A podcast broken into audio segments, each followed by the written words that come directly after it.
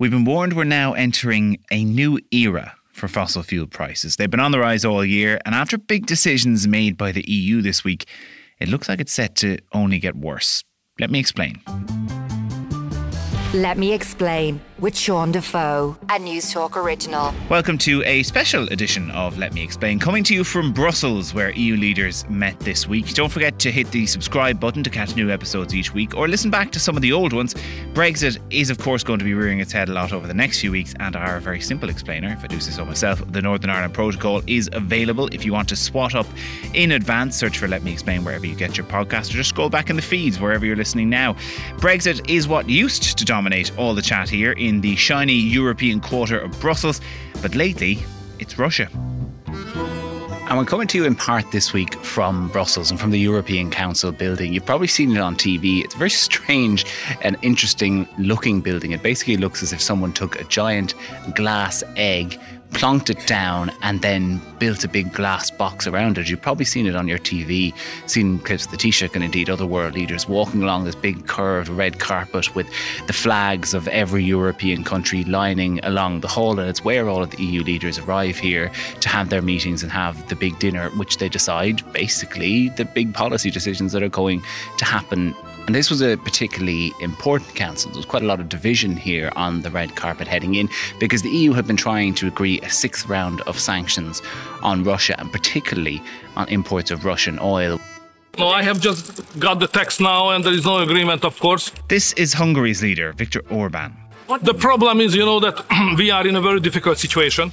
Ahead of the EU summit this week, he was publicly blocking an oil import ban. Hungary had really been the obstacle. Its economy is heavily dependent on Russian oil and it wanted an exemption from any ban, something it got at least through its pipelines. Orban is also seen as possibly Putin's closest ally in the EU, and it was put to him straight out here is he a Putin puppet? Yeah, that's fake news, yeah? Any other? But some expected that the opposition going in was all bluster for a domestic audience, like Luxembourg's somewhat eccentric Prime Minister Xavier Bettel, who arrived here to the flag room in cream pants and a blue blazer, more dressed for a summer party than an EU council. Usually we have more tensions and uh, differences before the councils than in the meeting rooms. That's because we have a national audience and we have to say that we are going to fight for uh, for one thing. But at the end, we were always able, I'm now nearly nine years now in this room. Usually, we're always able to find compromises. In the end, it turned out he was actually right. And I know quite often with these EU summits, people lose a bit of interest. When I say it's happening over in Brussels, the eyes sort of glaze over. It's a, a fancy room far away, it's the elites making decisions. It doesn't really affect me. But this time it does. It is really actually going to affect your pocket for potentially quite a long time. And to get into how they make these decisions, it's actually a really strange way of doing business, I think, at least, at these European councils. So basically, Officials and diplomats spend months in talks to set up these meetings. And then the EU leaders arrive from across Europe in the middle of the afternoon. They have a, a, working meeting during which the Taoiseach sits between the leaders of Lithuania and Cyprus.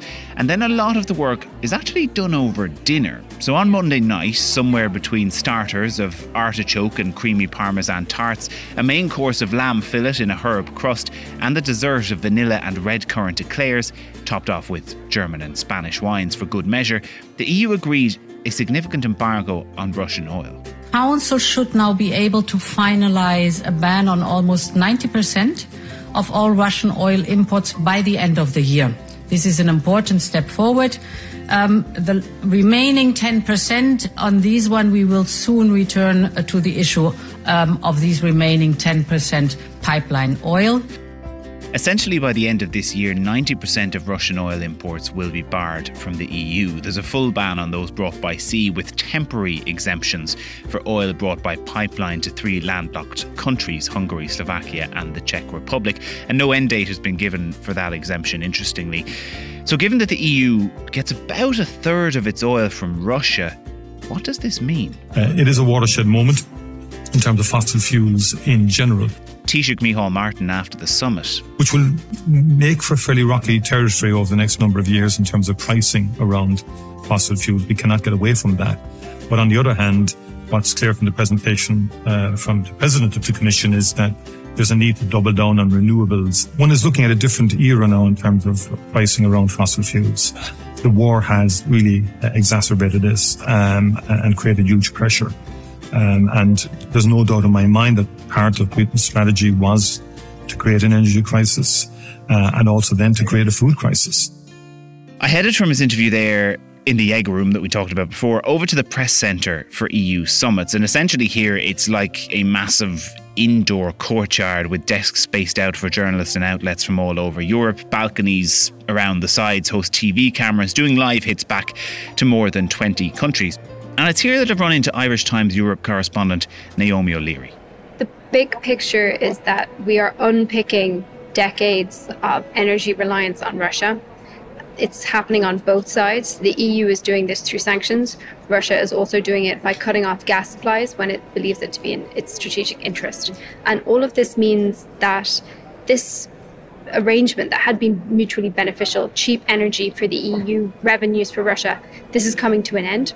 Um, that era of cheap energy to a certain extent has ended. What it will mean for prices, um, no one can predict exactly. A lot of the price increases are already priced in because much of this has already been expected. Markets have already been expecting this to happen. But there's still uncertainty. How much will the EU be able to come up with alternative sources of supply? We believe that prices, high prices, are here to stay, and that's what we're hearing from leaders at this point.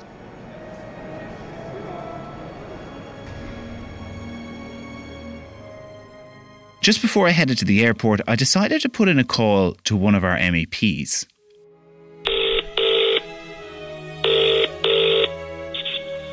Hello. Hey, Frances. This is former Taoiseach Frances Fitzgerald, who was in Rotterdam when we spoke at a conference of the EPP, which is Fine Gael's European party grouping. A lot of us trying to digest what this means 90% ban by the end of the year. What's it going to mean for Europe and for prices, do you think? Well, it's, it's obviously going to impact on Europe, it's, but it's extremely important that Europe is united in sanctioning uh, Russia and not importing uh, any coal or oil by the end of the year. And we now need to move on and ban gas. It is going to have an impact on prices, uh, but there's a lot of storage over the summer, and I think it'll be next year, and that's a long time away. Uh, we already have seen huge price increases uh, clearly, there's vulnerabilities for Europe. So there is a plan uh, at EU level to source oil elsewhere, and approaches are being made uh, to other countries. Uh, now, it's not without its difficulties because some of those countries have human rights issues, uh, but certainly there is a big move at European level to source alternative energy. Do you think that what's done now this week and what will happen over the next few months is going to make that difference? Is it actually going to change Putin's calculus? it's hard to know what will, will change Putin. I mean, he's an aggressor. I mean, he's a fascist. It's, uh, we have to try everything. Economic sanctions are really important. Most member states believe that we have to stop funding Putin's war. That is the big challenge. Right now, we are funding it to the tune of 600 million a day.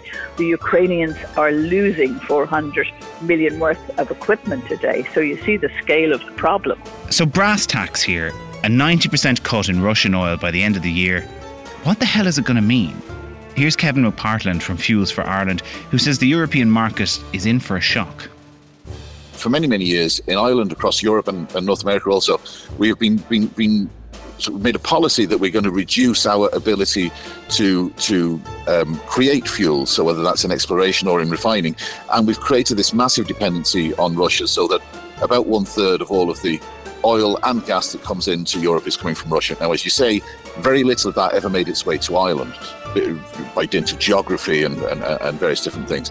Um, so the direct impact of the sanctions against Russian oil will be will be low, but the indirect we have to we have to be careful about because this is going to be a massive shock to the European market.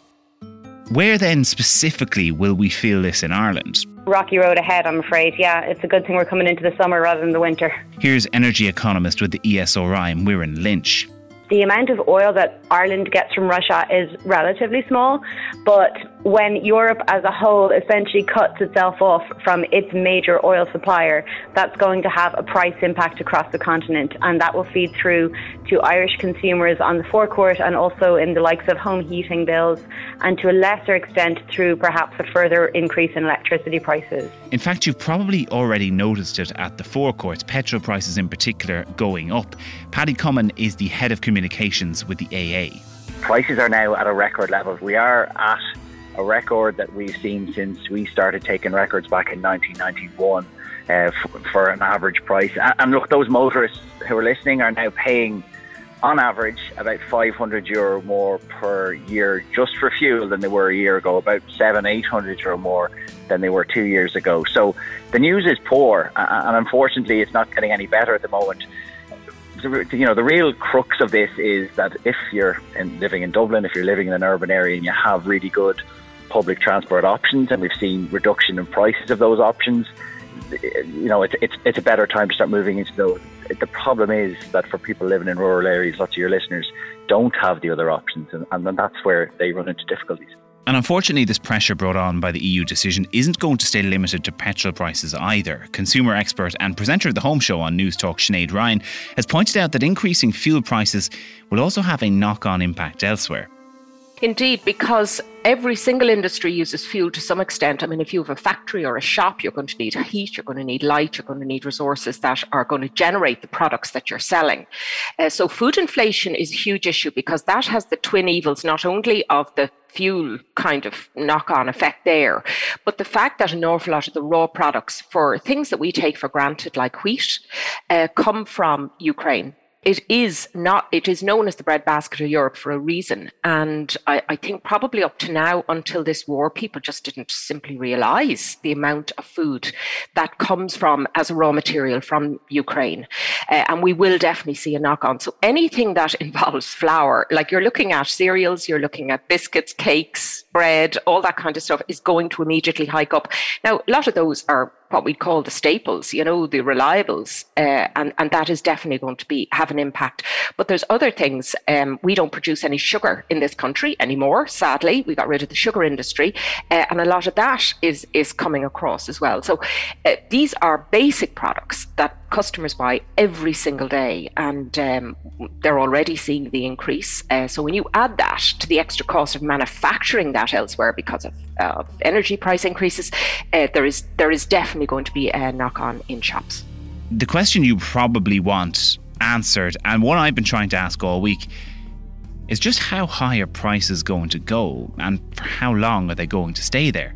And unfortunately, it's just not something anyone can answer at the moment. I mean, I can't really predict what prices will be. Exactly what it means in terms of, you know, cents and euros, we'll have to see.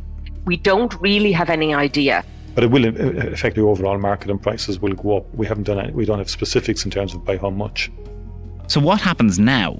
The decision on oil has been made, and EU member states have a few months to put it into place. We don't know when it will become a 100% ban with the pipelines brought into it. That was a political decision that was kicked down the road in exchange for EU unity. And Europe will start to look to buy more oil elsewhere and shift heavily to renewables while Russia goes looking for new buyers instead.